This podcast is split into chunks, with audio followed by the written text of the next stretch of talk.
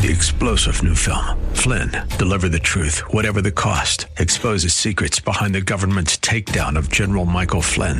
Flynn knew what the intel world had been up to. He ordered the first audit of the use of contractors. This set off alarm bells. He told the truth. He was the most dangerous person for Donald Trump to hire. They had to get rid of Flynn.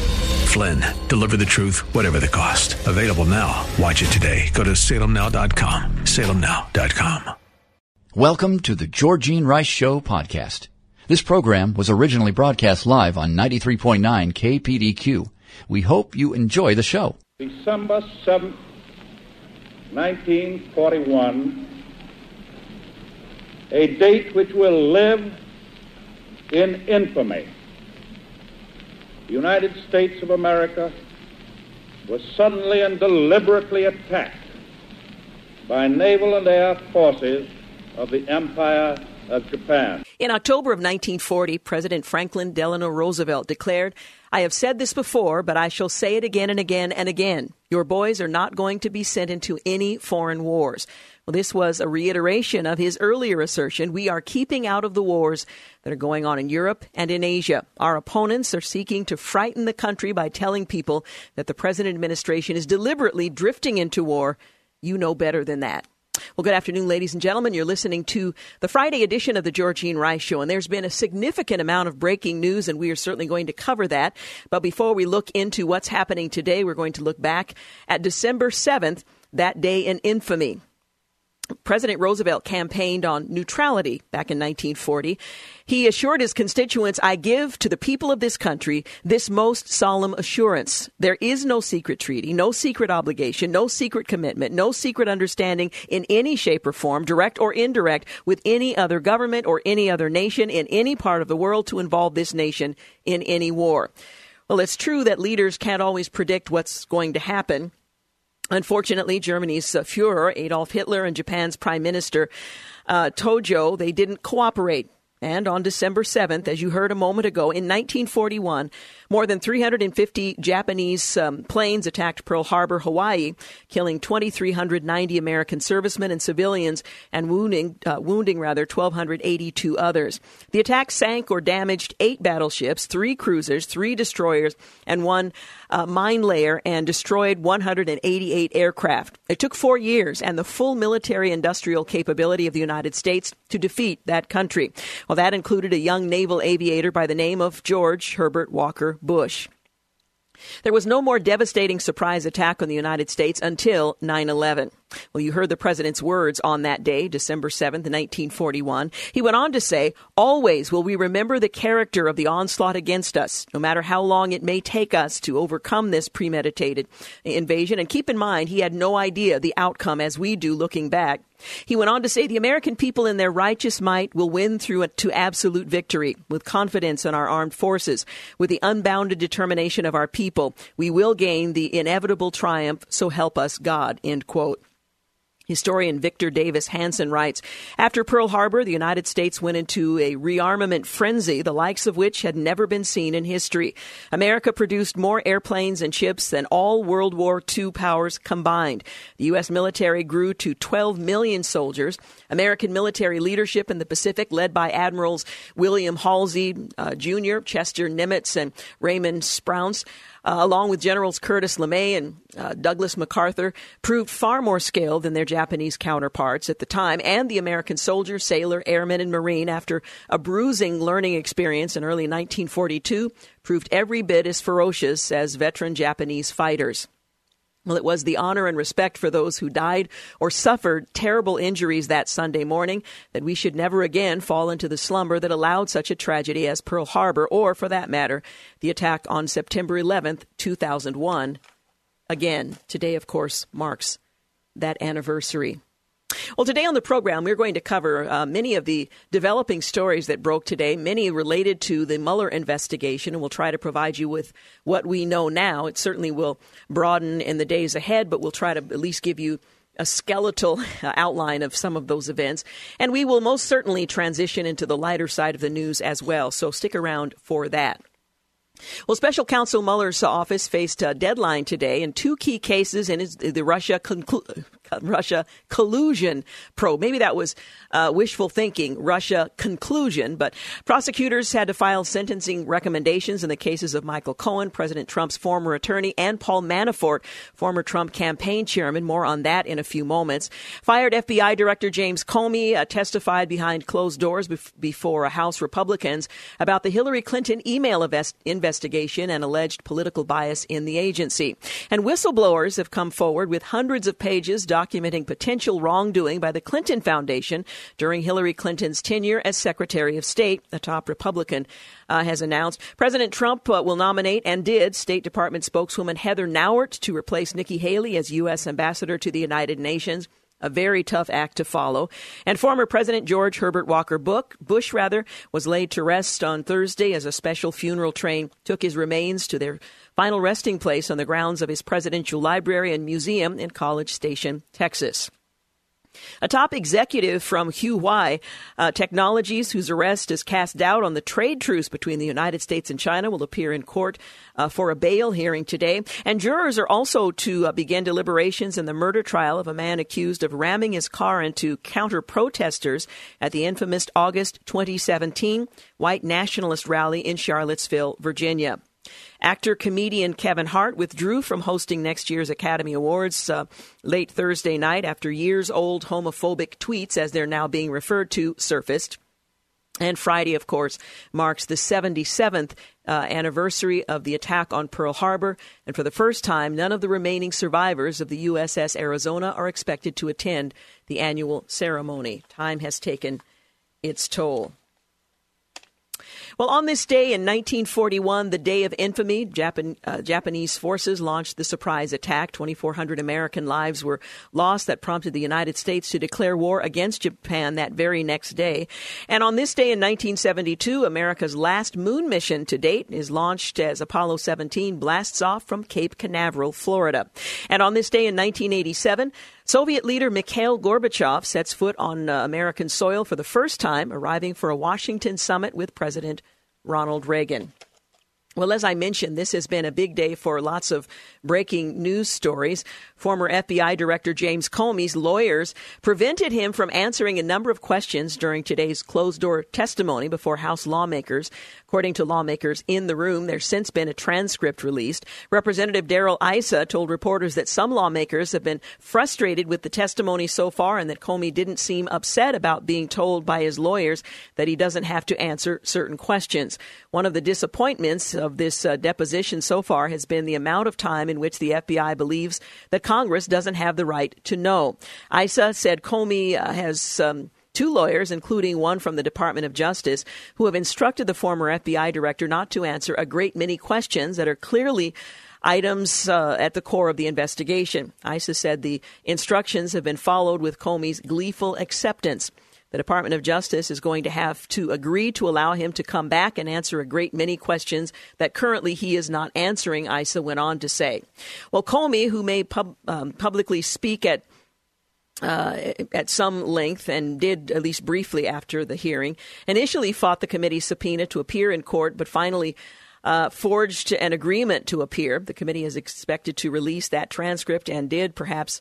Uh, as early as Saturday in a uh, lengthier form. The details of what's going on in there will remain private until after the deposition, Issa said. He later uh, told Fox News that the question not being questions rather not being answered generally concern the Hillary Clinton email probe, surveillance warrants, and the anti-Trump dossier.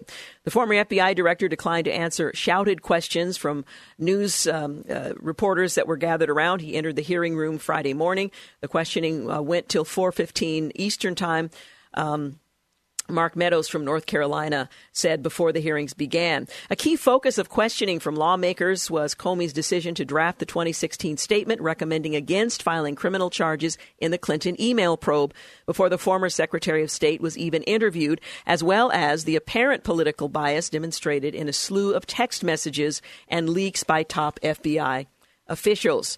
We also learned this afternoon that James Comey will return for more Hill testimony as uh, the president is uh, ripping the ex FBI director. Well, Comey will re, uh, return uh, to Washington. Uh, we are, are, now learning he spent Friday testifying before the House uh, lawmakers um, providing very few answers, um, but is expected to return at some point. Um, we're telling, we're being told. It's not clear to me at this point when that will be, but he is going to return, uh, hopefully with more answers, at least from the perspective of members of the House, uh, to their questions. Now, we're going to take a break here in a moment. When we come back, we're going to talk about the president lashing out at uh, Rex Tillerson. Now, he, of course, was the former Secretary of State, and the two of them have had a back and forth that you wouldn't want to. You wouldn't want your sons or daughters to engage in this kind of sort of petty back and forth, but uh, nonetheless, we'll tell you about that. We'll also let you know about the president's former attorney and uh, his new pick for Attorney General and UN Ambassador. You're listening to The Georgene Rice Show. We'll be back. You're listening to The Georgene Rice Show podcast. It's aired on 93.9 KPDQ. You're listening to the Friday edition of the Georgene Rice Show, and we're winding through some of the breaking news stories of the day, and there were several of them. I want to keep you up to date. Well, President Trump fired back on Friday at former Secretary of State Rex Tillerson, calling him dumb as a rock after the ex diplomat claimed he always had to remind the president some of his plans would violate the law. In a rare public appearance, Tillerson sat down with former CBS News journalist Bob Schieffer during a fundraiser for the MD Anderson Cancer Center in Houston, according to the Houston Chronicle. Well, Tillerson blamed his strained relationship with Trump on the fact that they didn't share a common value system and were obviously starkly different in their styles. When the president would say, Here's what I want to do, or here's um, how I want to do it. And I'd have to say to him, well, Mr. President, I understand what you want to do, but you can't do it that way. It violates the law. It violates the treaty. You know, he got very frustrated, Tillerson said. I think he um, grew tired of me being the guy every day who told him that he can't do that. He can't, lest we uh, uh, talk about what he can do. Well, he said he told uh, the president he would be willing to fight the fight to change laws in Congress so the president could press forward with his agenda. Well, the president fired back on, you guessed it, Twitter, saying Tillerson didn't have the mental capacity needed as the nation's top diplomat.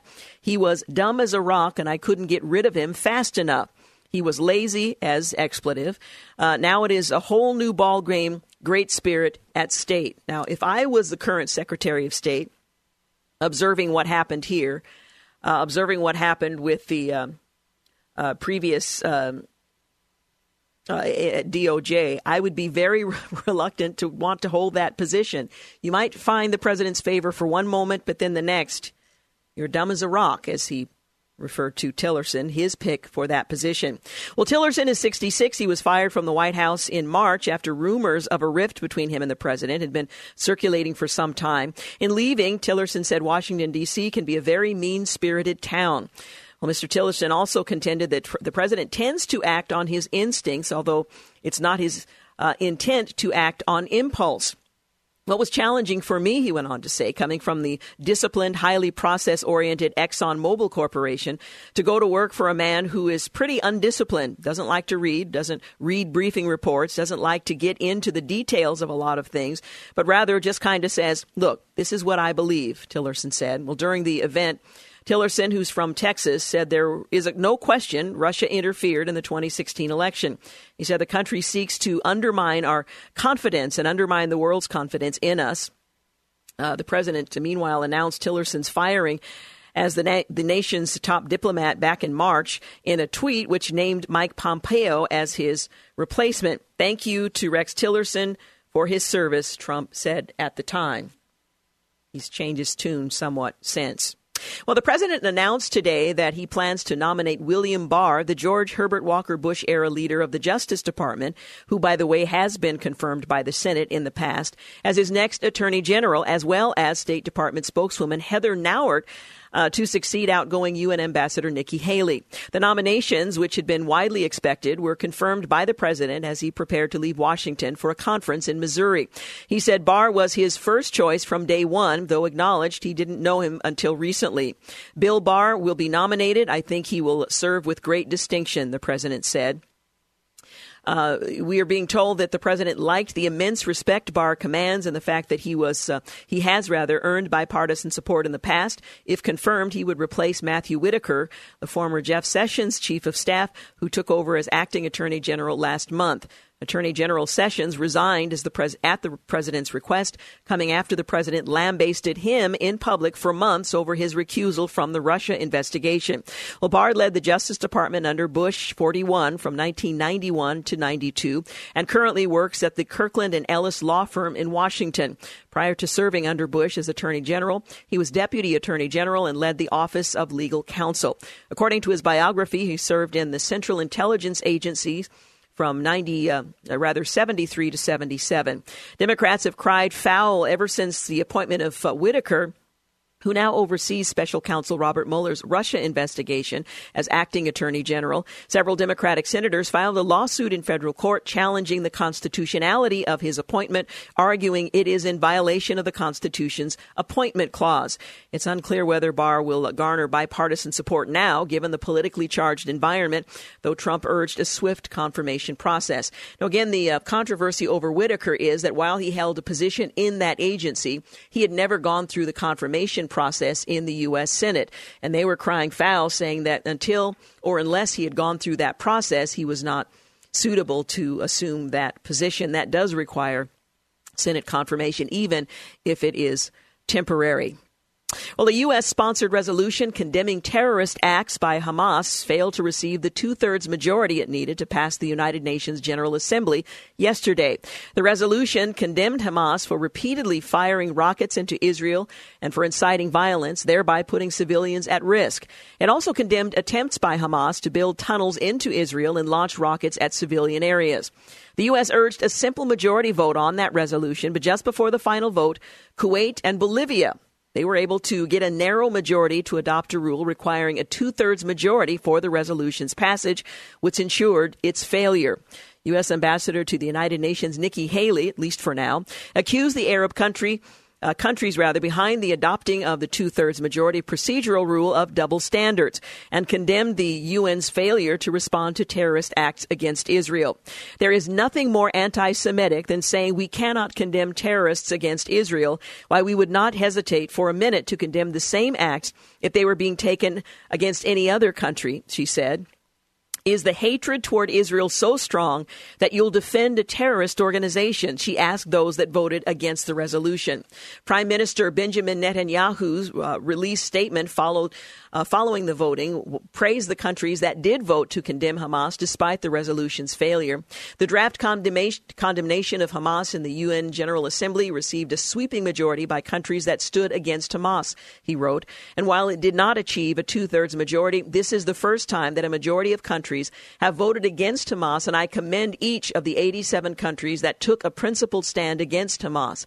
This is a very important achievement for the U.S. and Israel I thank the, the uh, American administration and the U.S. ambassador to the UN, Nikki Haley, for the initiative. The vote on the resolution was 87 to 57 in favor, with 33 abstentions, a majority below the two thirds that was required. And finally, equity investors rocked by days of volatility are saying good riddance to this week today in what was another stomach churning session. The month of December is now off to its worst start since 2008, as tracked by uh, Dow Jones Market Data Group. Well, the Dow Jones Industrial Average finished the final days of the week down 558 points, or over 2% curbing losses that were well over 600 points uh, intraday. The S&P 500 sank 2% and the Nasdaq Composite 3% as large cap tech names, including Apple and IBM, weighed on the Dow. For the week, all three of the broader U.S. Um, averages lost 4% amid significant point declines. This market volatility is all about trade. Robert Wolf, who's a former chairman and CEO of UBS Americas, uh, said today. Wolf noted that a steady stream of comments this week on trade from the president and his top advisors, including Peter Navarro, are adding to the market's volatility. As the U.S. China work on their trade truce, another cloud worried investors, and that was the arrest of Vancouver in Vancouver, rather, of Huawei's, CFO, Meng Wanzhou. She was arrested this week as part of a U.S. investigation into the company's alleged invasion of American sanctions against Iran. The Justice Department is seeking her extradition to the United States. Navarro said that while the DOJ is the, uh, in the lead, the U.S. remains engaged in the broader trade discussions. Uh, Wang Zhao uh, appeared in a Canadian court today at a bail hearing. On the economic front, the November jobs report was softer than expected. The Labor Department said American employers created 155,000 jobs last month, less than the 200,000 Wall Street analysts had expected. The November jobs report also found that the unemployment rate is still 3.7%, its lowest level in nearly half a century, and that wages edged slightly higher than last month. The smaller than expected number could influence the Federal Reserve to pause its interest rate hikes. Such recent uh, increases include one expected this month, have uh, spooked stock investors uh, and drawn fire from the president. So there you have it, some of the uh, breaking news of the day. We're going to take a quick break here in just a moment, and when we return, yes, ladies and gentlemen, we will take a look at the lighter side of the news, and quite frankly, there's plenty of it. So I hope you'll stay with us. You're listening to The Georgene Rice Show. You're listening to The Georgene Rice Show podcast. It's aired on 93.9 KPDQ. Well, good afternoon and welcome back. You're listening to The Georgene Rice Show. This is the day that we like to focus our attention on some of the lighter side of the news. And uh, James Blend, who is engineering and producing today's program, has an open mic and he can chime in at any time. This is perhaps the most frightening day of the week in that regard. I say it's like uh, doing the tightrope thingy at the circus without a net below kind of thing. Yeah, definitely without a net. By the way, you're wearing a rather colorful sweater today that took me by surprise when you came into the office first thing, all lit up and sparkly. What is that thing that you're wearing? What is this thing I'm wearing? It's Stitch. Oh, yeah. I recognize the character's name. Yep. From the Disney cartoon. But Lilo it's a Christmas Stitch. sweater. Yep, and it is a Christmas sweater. And it lights up. It lights up, and uh, as the movie uh, Lilo and Stitch is set in Hawaii, it says uh, Mele Kalikimaka on it. And yes, it does have uh, several lights adorning um, some of the uh, Christmas hats that uh, that Stitch is wearing in this particular sweater. I have to tell you something about James Blend. I never know from one day to the next what kind of shirt he's going to be wearing. Sometimes I just stand and stare. It might be a little awkward in the office. I just have to It is. stand and stare at him to try to figure out, first of all, what on earth are you wearing? What does it mean? And then even after he explains it, oftentimes I have no clue because he tries to explain the inexplicable. You have a thing with creative, offbeat, off brand shirts. I, I do. I admit that. Even even when it comes to the world of Disney, I mean, certainly, uh, uh, you know, when you ask somebody what their favorite Disney movie is, you know, you hear something typically involving a princess or uh, uh, maybe some toys that have uh, come to life or whatnot. But uh, uh, th- this, this this is my Disney cartoon. This is my Disney cartoon. So you know, it's a little offbeat, which perfectly fits me. Yeah, and I'm sure your little daughter, she loves that. Oh, she thing. adores the movie and she adores this shirt. Well, and the fact that it lights up and kind of twinkles. Oh yeah. Yeah. It is a popular one at home. I'll just leave it at that. So yeah. And very Wear my Christmassy. sunglasses at work, but that's all right. Hey, I have the lights turned off currently. Thankfully, I'm afraid a plane's going to land in here. Well, Facebook um, is ever our protector. And um, can we just take a moment to pause and thank Facebook for being so careful to make sure we're not exposed to things that are just too much for the average American to consider? Well, Facebook has covered over a posting of a picture of Santa Claus kneeling before the baby Jesus. I know it's a lot. Warning viewers that the photo may show violent or graphic content. Now, I'm looking at the picture. Santa is simply kneeling. He doesn't have a weapon in hand. He's not followed by an army. Uh, he doesn't have some dread disease. He's just kneeling by a manger with an infant and a star's light overhead. And the warning may show violent or graphic content.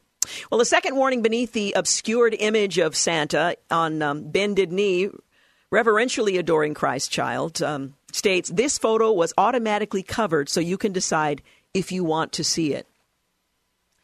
Now, I suppose the good news is some people who just are are um, intrigued by things that they are not supposed to see may look when they otherwise might not have. But users can then click on a button to uncover this um, horrific image. Facebook explains on its site uh, what it means by violent and graphic content we also know that people have different sensitivities with regard to graphic and violent content. For that reason, we added a warning label to especially graphic or violent content so that it is not available to people under age, under the age of 18, and so that people are aware of the graphic or violent nature before they click to see it, the social media giant states. We err on the side of allowing content even when some find it objectionable, declares Facebook's community standard, saying it does so in order to maintain a safe environment for its Facebook community. It's still unclear why the image of baby Jesus and Santa Claus were deemed by Facebook to be violent and graphic. But on December 25th, Christians around the world celebrate, you know, the birth of that baby uh, that happened some 2,018 years ago. Christians believe that Jesus is the Son of God who came into the world to save mankind from sin and to open the way to heaven, to reconciliation with God and a life of peace despite our circumstances. Christians consider God becoming man the greatest historical event that has ever taken place. I happen to be one of them, a Christian. Well, the image in question of the Savior of the world as an infant and the popularized version of a fictitious character, um, originally um, posted on December 1st, 2015, was uh, this accompanying poem explaining the touching illustration. My dear precious Jesus, I did not mean to take your place. Now, this is, of course, Santa Claus. And there actually was a Saint Nicholas, but this we're talking about Santa Claus. My dear Jesus, I did not mean to take your place. I only bring toys and things, and you bring love and grace. People give me lists of wishes and hopes that they uh, come true, but you hear prayers of the hearts and promise you what you will do. Children try to be good and not to cry when I am coming to town, but you love them unconditionally and that love will abound. I leave only a bag of toys and temporary joy for a season, but you leave a heart of love full of purpose and reasons. I have a lot of believers than what one might call fame, but I never healed the blind or tried to help the lame. I have rosy cheeks and a voice full of laughter, but no um, nail scarred hands or a promise of the hereafter. You may find several of me in town or at a mall, but there is only one omnipotent you to answer a sinner's call. And so, my dear precious Jesus, I kneel here to pray, to worship and adore you on this, your holy birthday. I know we might be getting a call from the FCC because that really crosses the line, at least according to Facebook logic. Well, Facebook has a long history of censoring faith based organizations and individuals. The social media giant has been forced to apologize for numerous instances of improperly flagging conservative or Christian content as hateful or otherwise inappropriate. Now, hateful and inappropriate oftentimes is uh, defined as I don't like that perspective or it's contrary to my own. It's also come under fire for letting left wing organizations like PolitiFact and the Southern Poverty Law Center influence its fact checking and hate speech policies. Well, Facebook has censored a Christian theology professor after he criticized a video selling uh, LGBT pride to children. He's suspended the account of, um, or rather, it has suspended the account of Elizabeth Johnson, a Christian who goes by the name of activist mommy, after she called gender confusion a mental illness. Uh, the social media giant has also blocked ads for the movie Gosnell, the trial of America's biggest serial killer, which is actually graphic and violent, labeling the film about the serial killer abortion as political speech.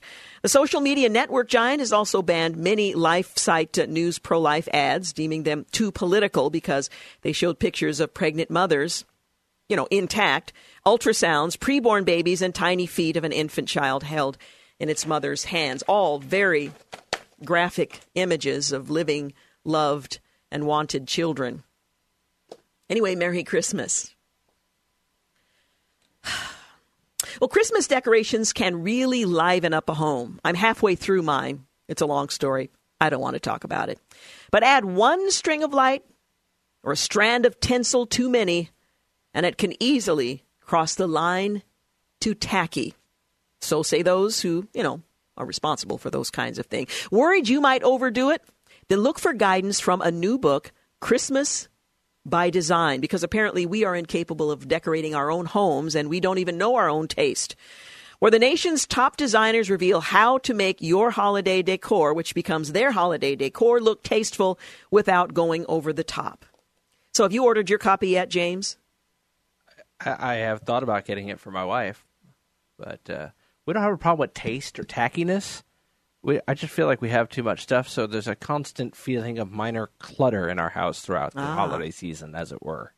So, you think you need professional help?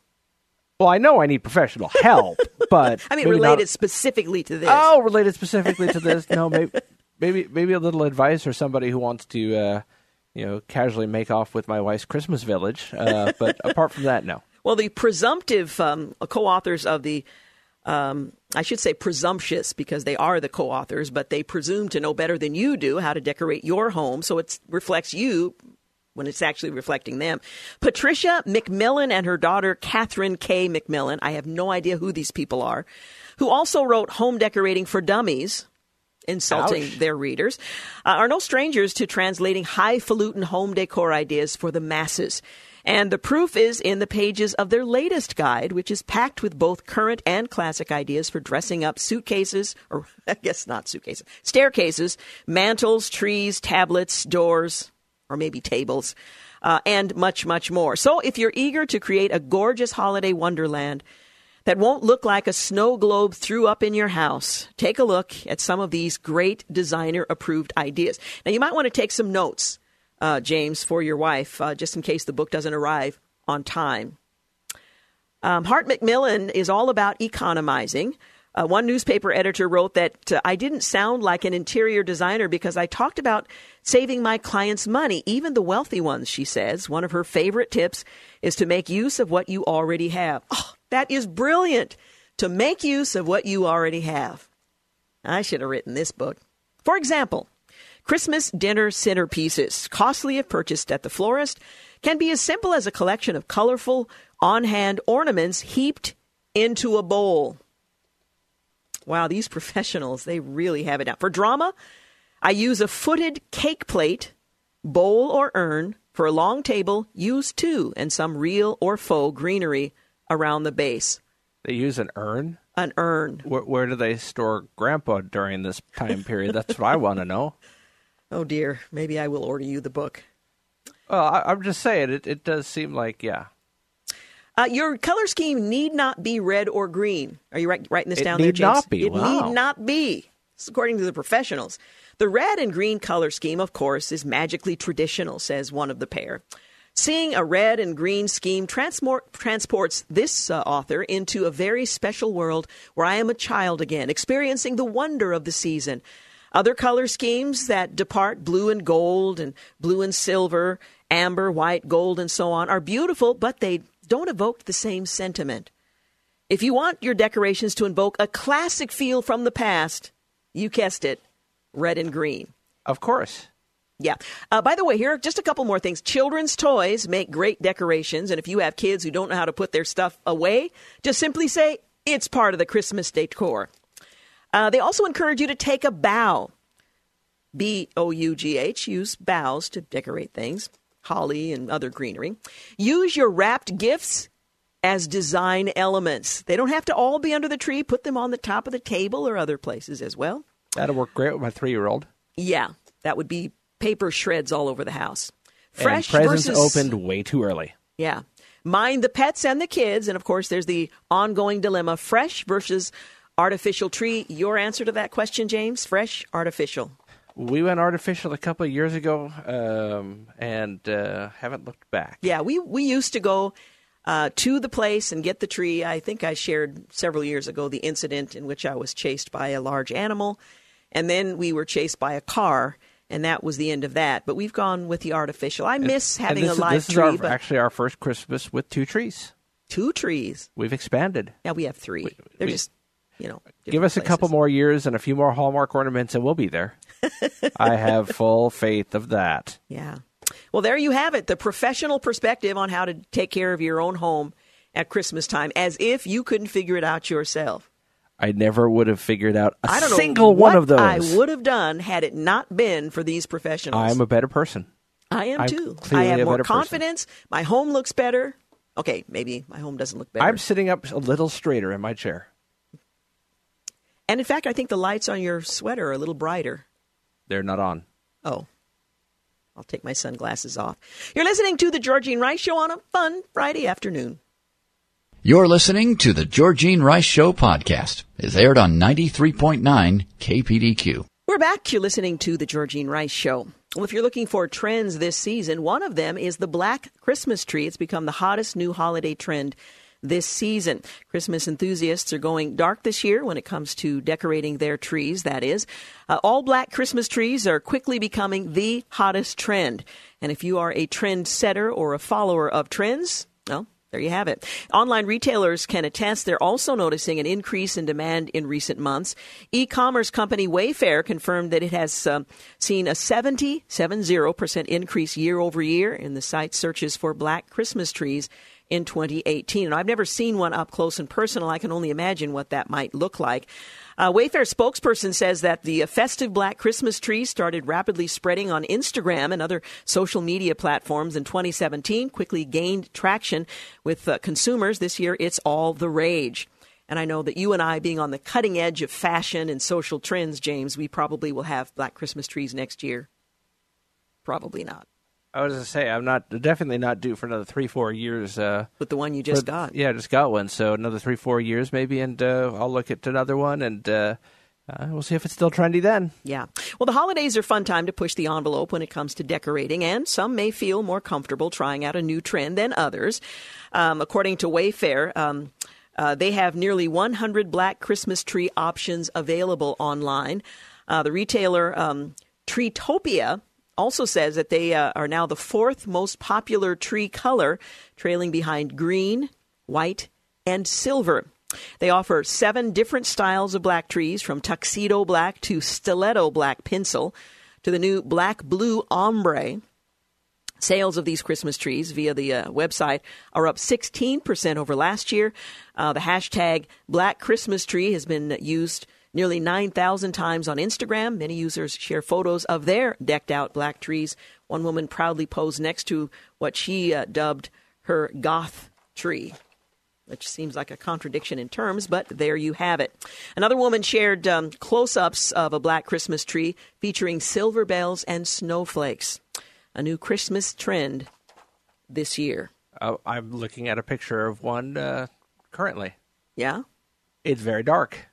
It's very very dark. Yeah. The, the the only strategic I can see example, and I'm going based on, of course, on that exciting new information we learned in the last segment on how to decorate your house, is that uh, I suppose a darker tree would accentuate your lights and ornaments. I don't think Okay. I I don't think I'd purchase one, uh, but uh, I I guess I slightly see the appeal based on that, but it's I, I kind of like it. I'm just I'm a traditional tree kind I of like it to look like a tree. That's That's it's kind of the thing. like, It's yeah. kind of like you remember the trees back in the '80s, the artificial trees. They were all sorts of weird colors. Oh, yeah. I grew up with a silver aluminum tree. Oh, I have to tell you, I loved that thing though, and it had the circulating lights that changed colors. It was uh, you fed them into a broomstick? I loved that thing because that's what we had. I mean, we had other trees too, but that's the one that stands out in my memory. But speaking of trends, hipsters all across the country are delighted uh, after an online gift shop started selling Christmas lights for beards. Uh, social media users have already started hashtag beard lights, which features dozens of um, men adorning their facial hair with uh, glittery fairy lights. They're just tiny little lights. It looks like you have specks of food in your beard, but that's a whole other interpretation. On time, uh, or rather, online retailer Firebox is one of the first to offer men the chance to light up their facial hair with a battery powered gift. Now, I'm not sure where that battery powered pack goes, but uh, last year the company launched Beardo Baubles, uh, which had men hanging Christmas decorations on their face. Users can clip the $14 set of 18 multicolored nano LED bulbs on their beard and become the light of the party. A spokesperson said, "Hmm, Not got room for a Christmas tree in your dismally small rental flat? Don't bother with one of those dinky desk size ones. Just get these and make yourself the tree this year. Basically, it's fairy lights for your beard, and each light changes color and flashes.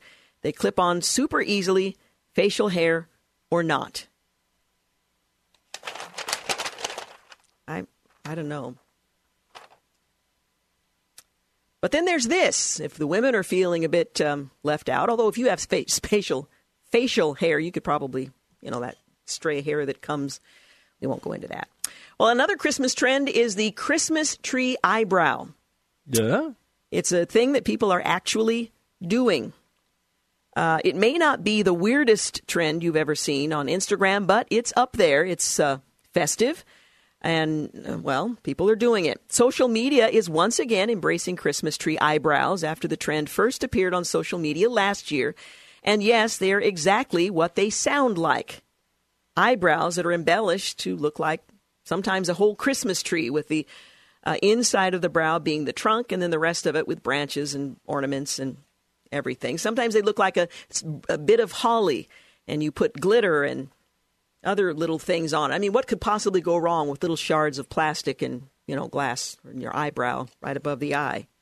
Beauty bloggers and face based fashionistas are achieving the look by combing, dyeing, and decorating their brows into festive works of art, with some using glitter, dye, wax, glue, and even little baubles. Again, what could possibly go wrong right above the eye?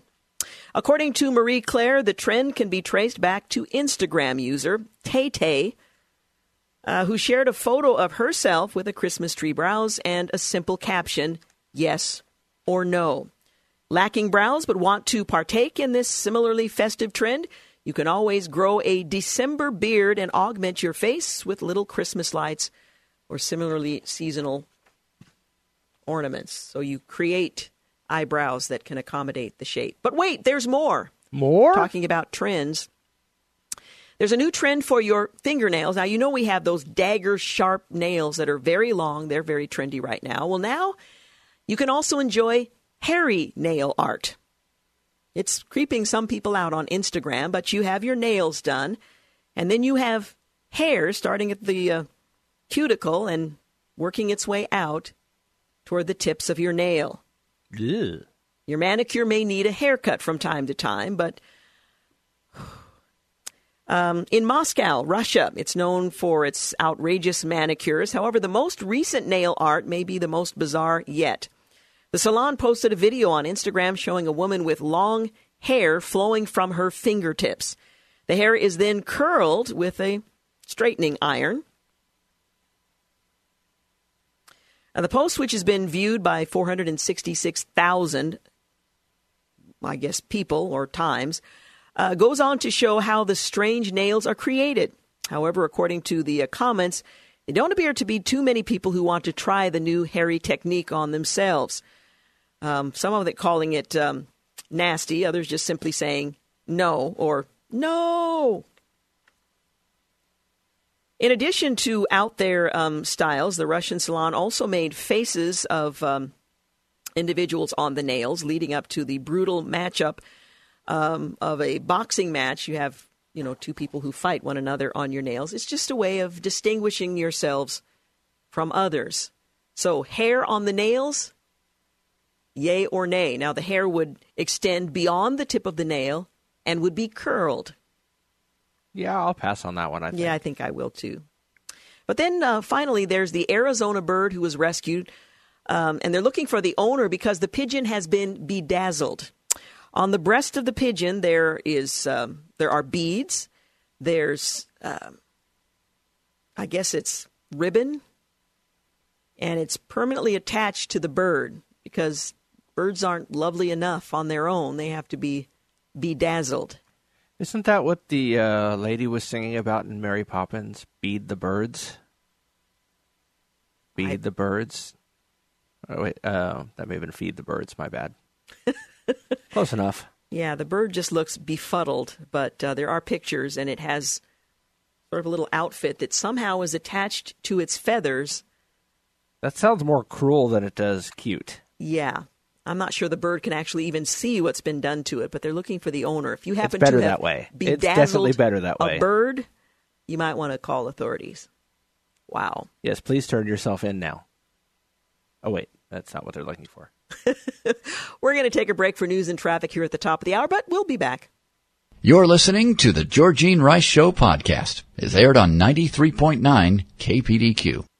Well, good afternoon and welcome to the second hour of the Georgene Rice Show. James Blend is producing and engineering today's program, and we're glad to have you along for the ride. Now, this being Friday, we're focusing on the lighter side of the news. We did cover some of the important breaking news stories at the top of the hour, and if you missed that and would like to listen in, you can go to kpdq.com for the podcast. And that uh, covered the first couple of uh, segments of today's program. Now we're talking about some of the trends uh, this Christmas season you might want to consider if you're just completely lost with what to do to decorate or celebrate. Uh, one mother in law is uh, being criticized for deciding, you know, this Christmas meal is just too expensive and charging her family as much as $21 each for the Christmas meal. Well, a woman posted on a discussion board that her mother-in-law is changing, or rather is charging guests for Christmas lunch. It's not even dinner, it's lunch. Well, the user wrote that um, uh, it's on Mumsnet. Apparently, that's a place where there's conversation between mothers. That her partner will be uh, going to her mother's um, on uh, uh, for the holiday, while she will be at her own family. However, she was surprised to find out that uh, his mother is making that uh, is asking rather that everyone pay twenty one dollars to cover the cost of the food. Now, I will say, I host the Thanksgiving meal. My sister's doing Christmas. It is very expensive to put on a nice meal. Anyway, she says she doesn't want to uh, do it all from, or she doesn't want to do it all from scratch and wants to get some pre-done. Uh, so it's more money, which I understand um, but they're gutted and feel like they want to uh, uh, to do something else. She said, "I can see it from both sides, and it's hard." Uh, work and can be expensive, but not like she is financially destitute, she wrote on the website. So, mother in law, although I'm not sure if mother in law applies if you're not, anyway, uh, mother in law uh, wants to charge $21 each for the Christmas meal. What do you think about that? I don't know what's on the menu. That's a pretty expensive meal, but your thoughts? That's that's a little spendy. It's a little spendy. Now, if she has filet mignon, yeah. If she has, uh, you know, gourmet style, go- I mean, there are some things that could make the meal that expensive. Twenty one dollars. gratuity? Oh yeah. Well, it depends on how many people are there. If it's eighteen percent mandatory or well, that's true. Yeah, because you, you have the mandatory tip. But yeah, I mean, you know, just because there's a mandatory tip doesn't mean that not a nudge, nudge, wink, wink. Uh, maybe you should get more if the service deserves it. Or and the, if the service isn't that great, how do you tell mom? Yeah. Well, the other thing is, if you don't want to pay twenty one dollars, offer to bring half the meal, or stop at Taco Bell. Well, there you go. This is an idea. I might have to think about that. Twenty one dollars. Well, every year there's some toy that everybody has to have. This year, apparently, it's Aldi's Kevin the Carrot. It's a toy that sparked fights um, among would be consumers. Are you familiar with this? You have a young daughter. Are you familiar with Aldi's Kevin the Carrot? Uh, no, I'm not. Well, if you thought the hottest toy of the season was going to be a giant stuffed carrot from a discount grocery store, you would be right.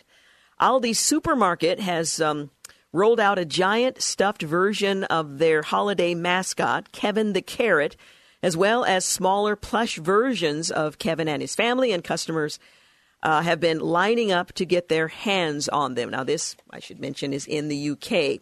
Kevin, who was first featured in a holiday commercial for the grocery chain three years ago, was joined in 2017 by his love interest, Kate the Carrot. In 2018, the commercials added three other of their vegetable children um, Jasper, um, Baby Carrot, and Chantenay. Not familiar with that name. Well, this year, in addition to a growing carrot family, Aldi also introduced a giant plush Kevin the Carrot, which crashed the Aldi's website for the influx of people desperate to bring the root vegetable home for Christmas. Christmas, rather. The limited supply also caused fights to break out in the stores all around the UK.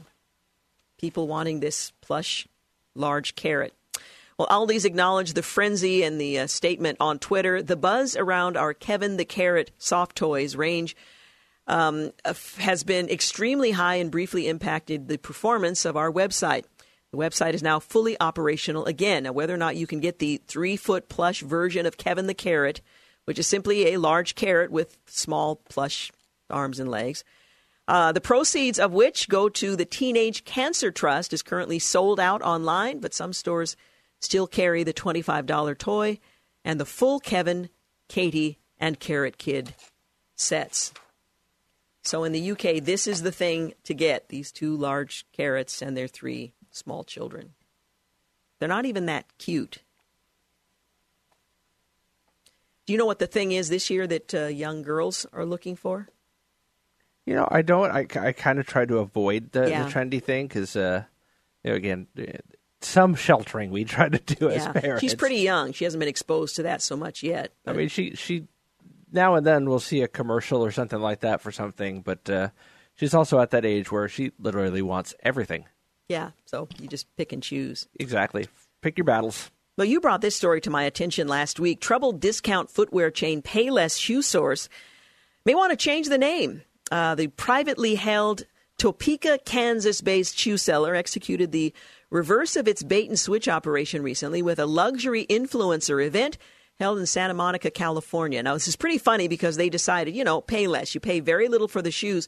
And I should mention, I first discovered Payless many years ago when I worked at Nordstrom's, and it shocked me how many of my coworkers had shoes for every outfit. You had blue shoes and black shoes and this boot and that. I said, how do you afford all of these shoes? And they bought their shoes at Payless. So I started looking there, and sure enough, they were a pretty good uh, selection at a very reasonable price. But anyway, Payless took over an Armani store, renamed the retail location Palessi, as in Payless, Palessi, and stocked the outlet with its discount priced boots, heels, tennis, and leisure shoes. Then it invited a, f- a flock of um, partygoers and sold them. Um, Shoes typically priced at $20 to $40 in Payless stores at inflated designer price tags of $200 and $600. Palessi sold about uh, $3,000 worth of shoes within a few hours, and after the shoppers paid, staffers told them that the shoes were exact were actually from Payless, according to Adweek, which reported on the event on Wednesday of last week. They're elegant and sophisticated, one shopper described her purchase as in a Payless video posted on YouTube. Then the woman, who Payless says is, is, a real person, not an actor, was told the shoes actually were the handiwork of Payless.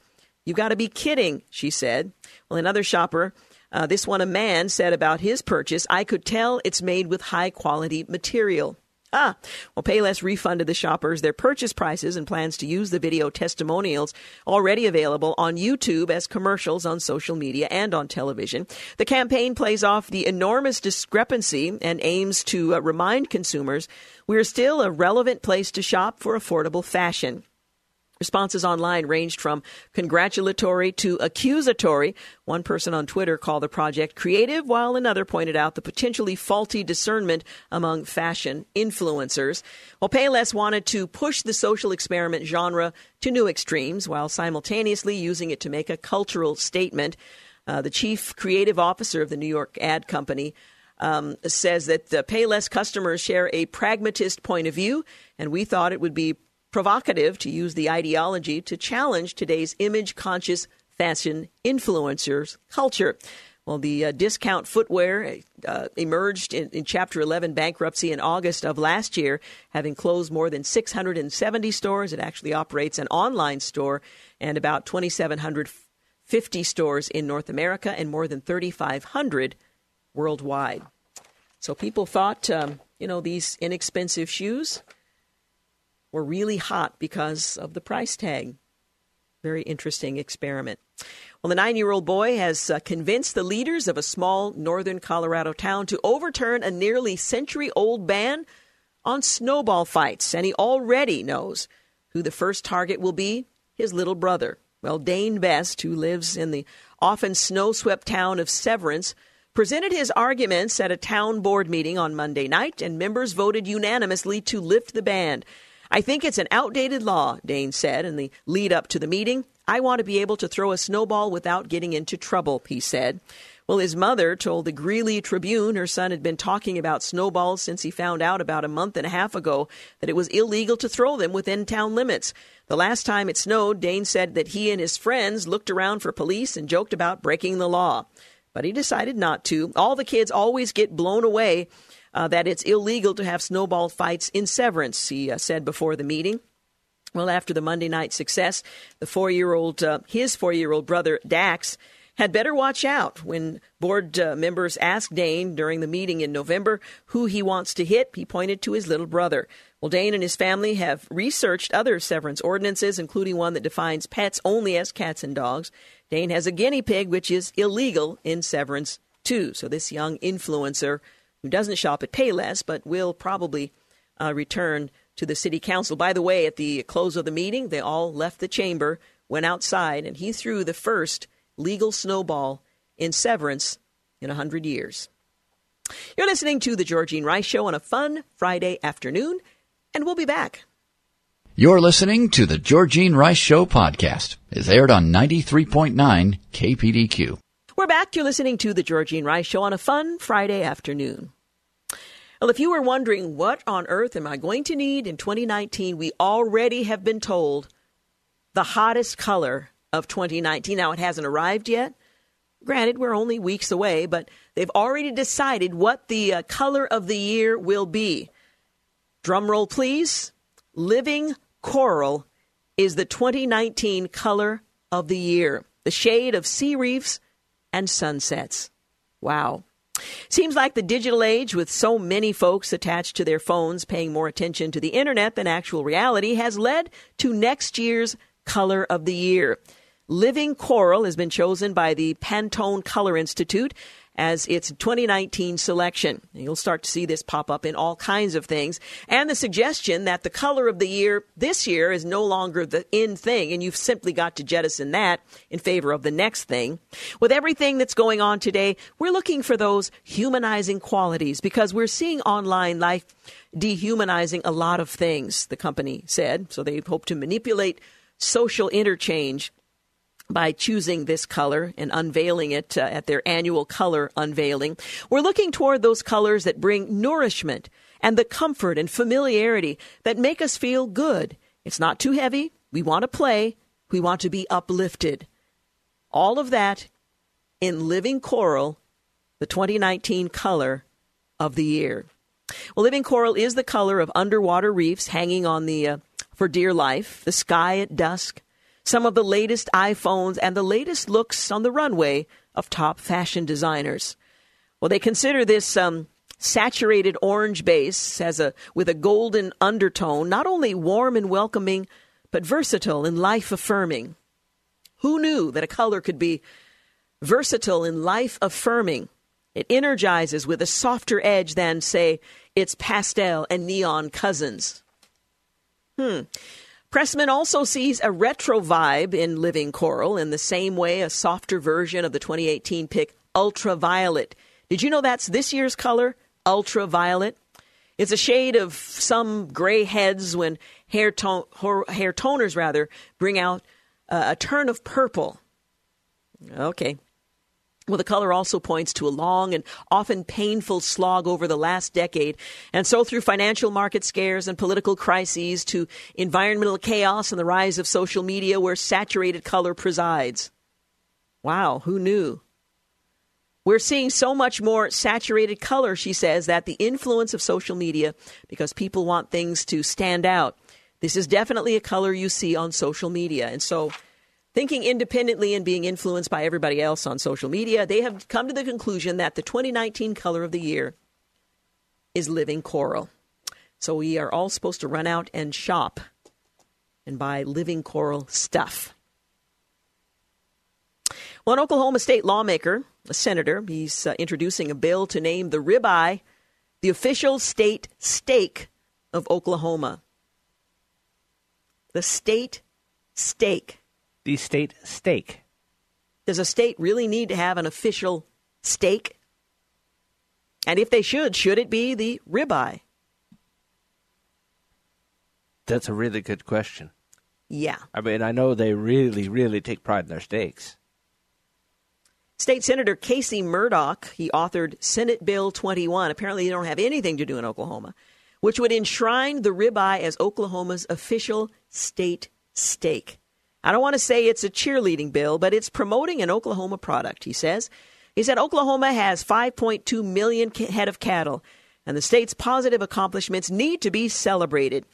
We get beat up on different issues. We're last in education, we're last in this and that, and we need to promote what's good in this state, he says. Well, Murdoch, the senator, said his bill could be a boon to one of the state's largest industries. They say, oh, you're wasting your time down there. Uh, we're running bills anyway. This is just running a bill that's going to promote a business in Oklahoma. He says he doesn't like higher taxes. I like more businesses in the state paying more taxes. I see this bill as promoting the AG industry. So when you have a um, ribeye steak, think Oklahoma. What we really should do is send send a letter to the legislative body in Oklahoma and say that, despite the fact we're not uh, residents of the state, we would like to weigh in, and if they could provide samples of different steaks, we would be happy to make an informed decision for them. Absolutely, I like that. Anything like for that a idea. steak. Well, Ohio State University students are being treated to an unusual snacking option for finals week thanks to a new bacon vending machine. Yes, you heard me correctly. A bacon vending machine. Where's this again? Ohio State University. Okay, let's. The go Oh- check. I gotta go check orbits. I'll be back. Yeah. The Ohio Pork Council, a trade group for Ohio pork producers, and by the way, I don't think pork is Ohio State meat, installed a vending machine at the College of Food, Agricultural, and Environmental Sciences that dispenses cooked, ready to eat Smithfield, Hormel, and Sugardale bacon. Proceeds from the machine, which charge about a dollar for a strip of bacon or a handful of bacon bites, are being donated to the school's meat science program. The bacon vending machine is a unique and fun way for the Ohio Pork Council to support Ohio State students and promote the pork industry at the same time. That's a quote from the Ohio Pork Council president elect, Dave Shoup. The machine is scheduled to remain at the school until December 13th. Now, is this cold bacon? Is it crisp bacon or is it more limp bacon? I need to know.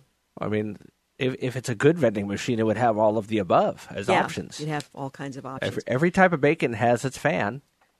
That's true. But I want to warn you that PETA has um, helped us to speak correctly as we're referring to bacon. And in fact, they say that phrases like, dare I say it aloud, bringing home the bacon may soon be eschewed following the rise in veganism. Phrases like bringing home the bacon and flogged a dead horse could be culled to avoid offending animal lovers. An academic has now claimed. Shareena Hamzah of Swansea University in Wales claims the group, uh, rather, the growing popularity of veganism could see people give meat based metaphors the chop. It could mean historical sayings like taking a bull by the horns, putting all one's eggs in one basket become a thing of the past. I saw this list. It, it it's creative. Yeah. Uh, Writing on no, academic website The Conversation, Hamzah claims the growing influence of veganism will raise awareness of animal cruelty and put an end to meaty descriptions. In today's reality, meat is repeatedly the subject of much socially and politically charged discussion, including about how to demand uh, how the demand for meat is contributing to climate change and environmental degradation. Just take the fun out of everything. Everything.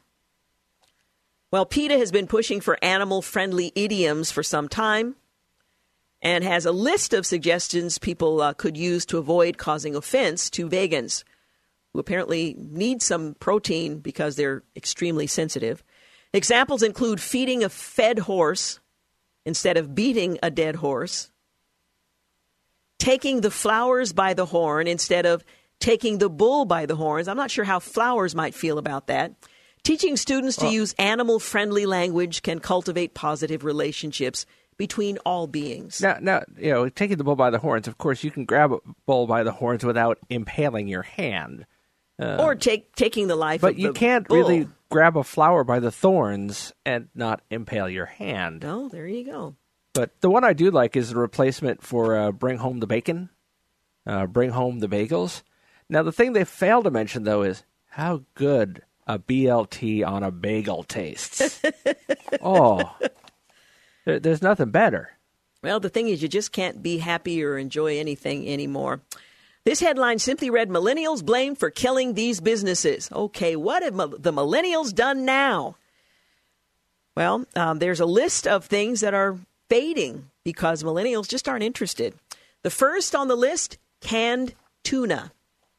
I have to admit, I'm probably not all that sorry to see canned tuna go, but um, the once lunchbox staple is no more in the eyes of millennials. The Wall Street Journal first reported that century old tuna companies such as Starkist, Bumblebee, Chicken of the Sea, they've all seen a drop in consumption by 42% since the late 1980s. Thank you, millennials. And American cheese sales. I think we brought this up before. Many millennials have been turning their backs on major processed cheese brands such as Kraft, Velveeta, Land O'Lakes, and they're opting for fancier real cheese Asiago, Fontina, smoked Gouda. Sales for processed cheeses are projected to slide 1.6% this year, making the fourth consecutive year of decline. Also, home ownership. A report released by the Urban Institute, a policy research group, cited millennials as one of the reasons why home ownership is lower than that of their parents and grandparents. And the report of the Urban Institute, they say that baby boomers were adamant about buying a home as quickly as um, you could, as quickly as they could, while millennials are uh, in no real rush. Its study also blamed the decline and delay in marriages on the decrease. Uh, motorcycle sales uh, in the report. Um, Bernstein Research Analytics they say uh, they cited five reasons why millennials aren't buying motorcycles. Two are the of the biggest factors were student debt, which leads to less discretionary income, and the generation overall appears to be moving through traditional life stages slower than previous generations. Motorcycle usage follows predictable uh, patterns over time, with peaks immediately before family formation and immediately after children leave the house. So that's one uh, contributing factor. Also, also, Buffalo Wild Wings. Millennials are responsible for seeing a decline in Buffalo Wild Wings. The CEO told investors that the chain's declines are partly due to customer tastes, particularly in millennials, shifting in recent years. In letters to shareholders, they say millennial consumers are more attracted than their elders to cooking at home, ordering delivery from restaurants, and eating quickly in fast casual or quick serve restaurants. Mall traffic has slowed, and surprisingly, television viewership of sporting events, important for us especially, is down. Also, the paper napkin industry is suffering. The Washington Post reported that millennials are ditching paper napkins. They're opting for paper towels instead at the dinner table. The outlet cited a survey by Mintel that found only, and that's M I N T E L, found that only 56% of millennial shoppers bought napkins in the past six months, while 86% of them bought paper towels. And finally, and sadly, breakfast cereal. The Los Angeles Times was first to report the drop in sales of U.S. breakfast cereals amid concerns among consumers, mainly millennials, over its nutrition content. They're more thoughtful about what they're doing. That year, sales of cold and hot cereals combined fell, uh, fell rather 17 percent according to research. What's more, the firm doesn't see those sales changing over the next few years. So, millennials putting their stamp on the present and certainly the future. All right, we're going to take a break. You're listening to The Georgene Rice Show. Back in a moment. You're listening to The Georgene Rice Show podcast. It's aired on 93.9 KPDQ. We're back. You're listening to The Georgene Rice Show on a fun Friday afternoon. Uh, speaking of millennials and the influence they're having on culture today, which is true of every emerging generation, as you uh, age into the culture, you have a, a growing and broader influence. Um, but here we have um, millennials are naming their kids after trendy foods, according to a new study. Um, watch out, Jackson and Sophia, some of your future classmates. Fresh food inspired names will uh, have to kick more of unusual flavor uh, if one study's prediction comes to fruition. On the 28th of November, parenting website Baby Center released their annual top 100 names list, which Jackson and Sophia crowned for the sixth year running, and reported that food inspired names you can taste were among 2018's top trends. The findings are based on the hundreds of thousands of baby names collected from the website's registered users, according to the site's press release.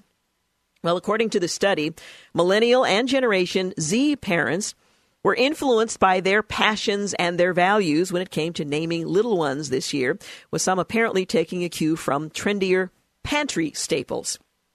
For girls, kiwi was reported as um, up by 40%, kale up by 35%, maple 32%, and clementine 15%. For boys, spice inspired names like Sage reportedly experienced a 15% spike in popularity. Uh, parents eager to select an even more unique name for their tiny bundle of joy can take inspiration from monikers like Baker or Honey or Napoleon or Plum on their culinary inspired list as well. For girls, kiwi was reported as up by 40%, kale 35, I mentioned that already. Pa- parents rather are inspired by things uh, they love. Well, times have certainly changed since 2004 when Gwyneth Paltrow made headlines about uh, naming her daughter Apple. Uh, it sounded so sweet and it conjured up such a lovely picture for me, uh, she said. Apples are sweet, they're wholesome, and it's biblical. And I just thought it sounded so lovely and clean. And I just thought perfect, Paltrow told Oprah Winfrey at the time.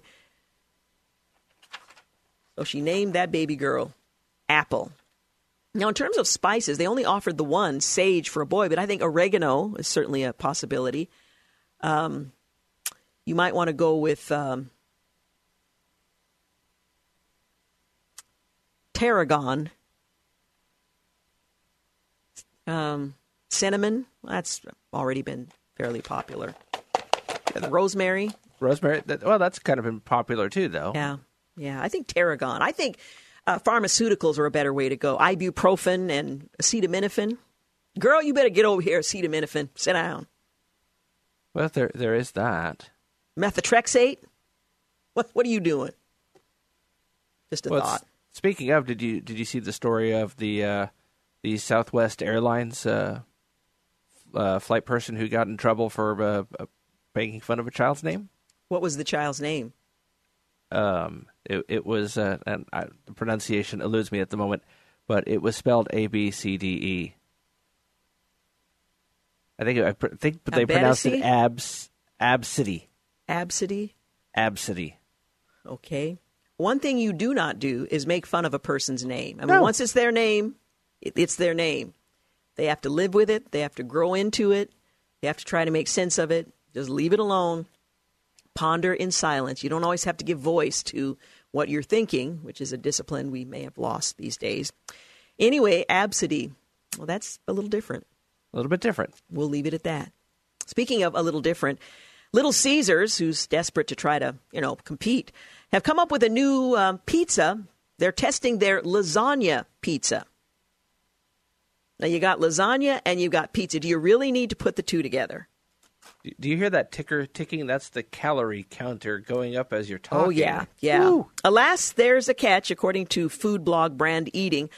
Uh, Little Caesar is offering it um, this pizza at select locations in three states only: Ohio, Georgia, and West Virginia.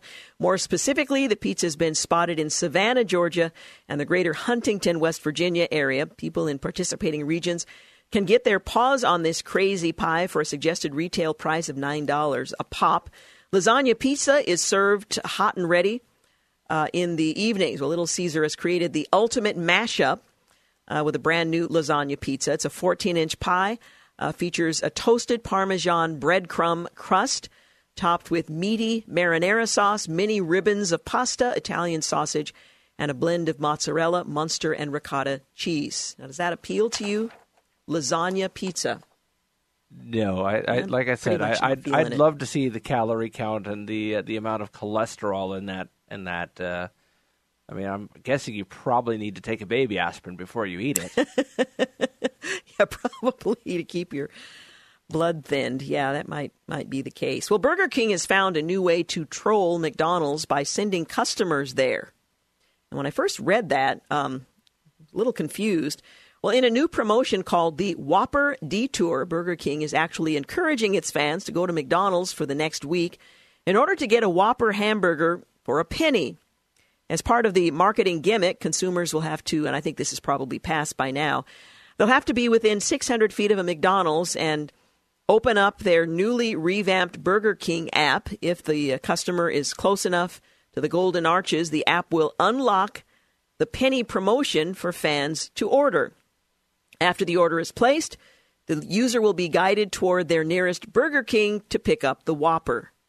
So you drive to um, a McDonald's, you're in close proximity, your app detects the location and gives you a penny coupon to go back to a Burger King to get a Whopper. Okay. Burger King said in a statement Don't miss out on your chance to order the first Whopper sandwich ever available only at McDonald's. Well, sort of, kind of. The promotion, which um, is turning more than 14,000 McDonald's into Burger King restaurants, they say, ran through or will run through December 12th at participating locations. So if you're loving having uh, having it your way, head to the nearest Mickey D's for a flame grilled Whopper that you'll have to return to a Burger King to get. Okay, is it just me or is this kind of convoluted and unnecessary? Unless all you have is a penny and lots of gas in the tank. Yeah, it is a bit, and uh, there there is one thing I was reading some articles about that today because I thought that, it was fascinating marketing. But uh, you you not only need to be within a hundred feet of uh, um, or six hundred feet or whatever it is of the of the McDonald's, you also need to be within striking distance of not only a Burger King, uh, but one that accepts online orders, which is not all of them. Yeah, so that's something just, you'll want to check before you uh, try that out. Yeah. Wow. You might end up driving halfway across town trying to get your one penny's worth of burger and spending several dollars worth in gasoline. Just exactly. Thought. Well, McDonald's, as you may know, has been trying out a touchscreen. They're testing um, to see if this is an option that their consumers might enjoy. Well, those touchscreens, which is true at any touchscreen, it's not unique to McDonald's, but because it's an eatery, you might uh, want to know that McDonald's touchscreens tested positive for traces of deadly bacteria, including things I won't even repeat. Uh, traces of, okay, poop. Um, had been found on a number of McDonald's touchscreen kiosks, um, according to the investigation. Metro swabbed kiosks, kiosks rather, in eight restaurants in the UK, found traces of gut bacteria, and every uh, single one of them, scientists say that the uh, they analyzed the samples and found a host of infection, uh, infection causing bacteria um, the names of which I won't uh, attempt to uh, provide for you. One kiosk was even found to have streptococcus, a contagious bacteria that can cause blood poisoning and even toxic shock syndrome. Diners use the touchscreen uh, kiosk, which have been uh, rolled out in restaurants uh, all across the world. I know the one close to here has one to order their food in a bid to speed up the process. They then collect their meals from the counter, often without washing their hands. I mean, you don't know where people's hands have been. You touch the screen, they've touched it. Somebody will touch it after you. And chances are, when you pick up your um, meal to go or to eat there, you don't stop and wash your hands because there's a delay uh, that would be required. So beware of touch screens, not just in McDonald's, but any place you're about to eat, or for that matter, any place that has them. So I think I'll go up to the counter and just order from the person that hands me the bag and hope that they've washed their hands. Mm, it's a dreadful cycle. All right, we're uh, going to take a quick break. When we come back, we'll let you know a little bit of what's happening next week right here on The Georgene Rice Show. You're listening to The Georgene Rice Show podcast. It's aired on 93.9 KPDQ. We're back. You're listening to the final segment of The Georgene Rice Show. I know James is in tears, but uh, we must move on. On the program next week, we're looking forward to a conversation with uh, Hannah Anderson not that Hannah Anderson, the clothing line. Anyway, she's the author of All That's Good Recovering the Lost Art of Discernment. Wow, I'm hoping we can recover the lost art of discernment. We certainly know where to go uh, to to get it. Anyway, we'll talk with Hannah Anderson about that. We'll also talk with Tilly Delay. Let's see, Dillehay. She's the author of Seeing Green. Don't let envy color your joy. We'll talk with Keisha Russell uh, as we focus on the 25th anniversary of the Religious Freedom Restoration Act. We'll look at the history, where it stands today, and what the future might look like with regard to the freedom of religion. On Tuesday, we'll talk with uh, our folks, our friends rather, from World Concern. It's our annual radiothon where you'll have an opportunity to shop from the global gift guide. It's always a lot of fun, and we hope you'll take the opportunity to uh, to join us. By the way, you can go to kpdq.com, look for the World Concern banner at the top of the page, and you can take a look at the Global Gift Guide. Even now, you can order from it, or you can wait until uh, Tuesday and join us for a fun afternoon of Christmas shopping with a difference. On Wednesday, we'll talk with Jay Stringer, author of Unwanted How Sexual Brokenness Reveals Our Way to Healing. And on Thursday, um, I'm taking the day. It will be my mother's 88th birthday, and I've decided I'm going to hang out with Lillian Rose for the day. Uh, and it's uh, it's all about her. We're going to do whatever she wants to do, go places she would like to go, whether it's exciting or not. We're just going to do what uh, will be a blessing to her. It will also be the 24th anniversary of our uh, kidney surgery. She has survived 24 years on the kidney that um, she received on her birthday some 24 years ago and is going strong. In fact, earlier today, we went to her primary care physician and got an excellent report. I'm just so proud of her. Receiving a kidney requires a, a significant amount of um, diligence in doing all of the things they tell you you need to do. Certainly, initially, she had fists full of drugs to prevent it from her body from rejecting it. She did everything that she was called upon to do, and today she's flourishing at 88. So, looking forward to honoring her for the day, and we'll share the best of the Georgene Rice Show uh, with you on that day. And then on Friday, we'll lighten things up and have a bit of fun. So, that is our lineup for next week. And who knows what else might be added to that. And of course, we'll certainly cover the news as it unfolds each of those. Um, each of those days. Well, a life sized replica of Noah's Ark is going to sail to Israel. That's according to a Dutch carpenter who's actually built one. Uh, Ark builder extraordinaire Johan Huybers uh, plans to sail his copy of God's ship from Holland to Israel, all 2,500 tons of the life size replica. Uh, one major hurdle to overcome first, though, is that the Dutch carpenter's vessel has no motor, so he'll need to uh, rent tugboats.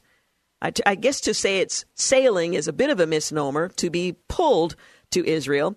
Tugboats don't come cheap, and it's going to cost the businessman who made a fortune constructing storage spaces more than $1.3 million to hire for this journey.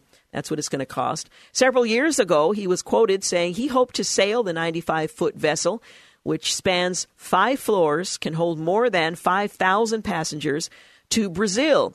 But those plans fell through.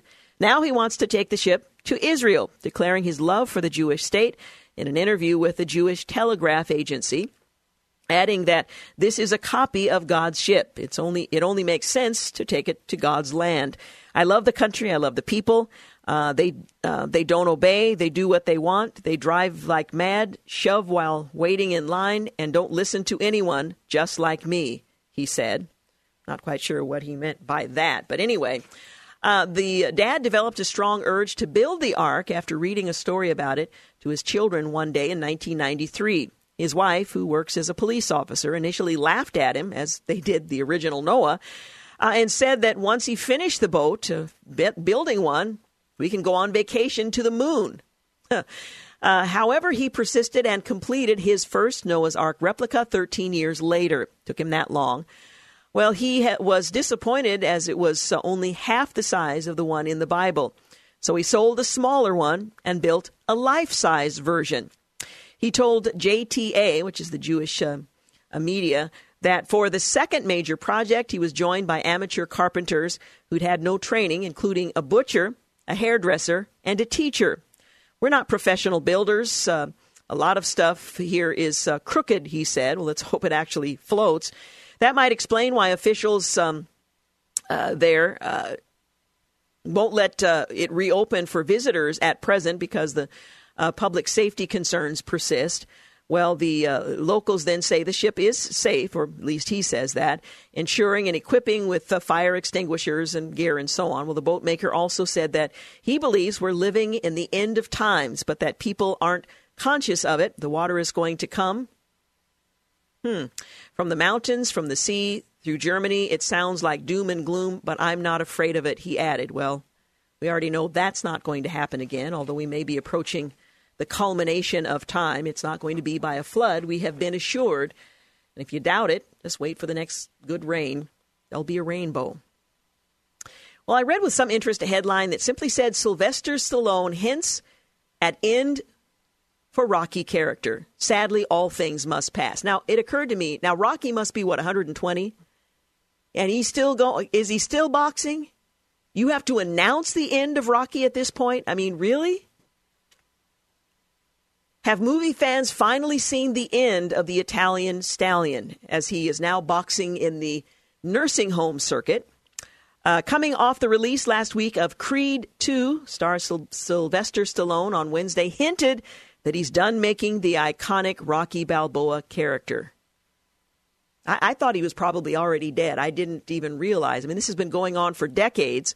And we're talking about a boxer. I mean, he's not a truck driver where you could, you know, maybe continue for quite some time. He's a boxer. He says, I just want to thank everyone around the world, um, around the worldwide world, that's a quote, for taking the Rocky family into their hearts for over 40 years. Stallone wrote. And by the way, is Adrian, is she in the, the latest one? Is she dead? What happened to her? I. I lost track quite a few Rockies ago. Yeah. Uh, she's probably in the nursing home with him. Anyway, says you've taken the family uh, into your hearts for over 40 years. Stallone uh, wrote on Instagram in a caption to a video in which he shared similar sentiments. It's been my ultimate privilege to have been able to create and play this meaningful character. Though it breaks my heart, sadly, all things must pass and end. I love you, kind and generous people, and the most wonderful thing of all is that Rocky will never die because he lives on in you. Wow. Do you need a Kleenex, James? Because I got some Kleenex in here. That was just that was just moving. Da, da, da, da, da, da, da. Thanks for listening to the Georgene Rice Show podcast. If you'd like to download a podcast of the show or would like more information on today's guests, please visit the show at kpdq.com or on Facebook. Follow the show on Twitter at grice show and like us on Facebook. And join us live every weekday at 4 for more critical thinking for critical times on 93.9 KPDQ. Three star general Michael J. Flynn, head of the Pentagon Intelligence Agency, knew all the government's dirty secrets. He was one of the most respected generals in the military. Flynn knew what the intel world had been up to, he understood its funding. He ordered the first audit of the use of contractors. This set off alarm bells.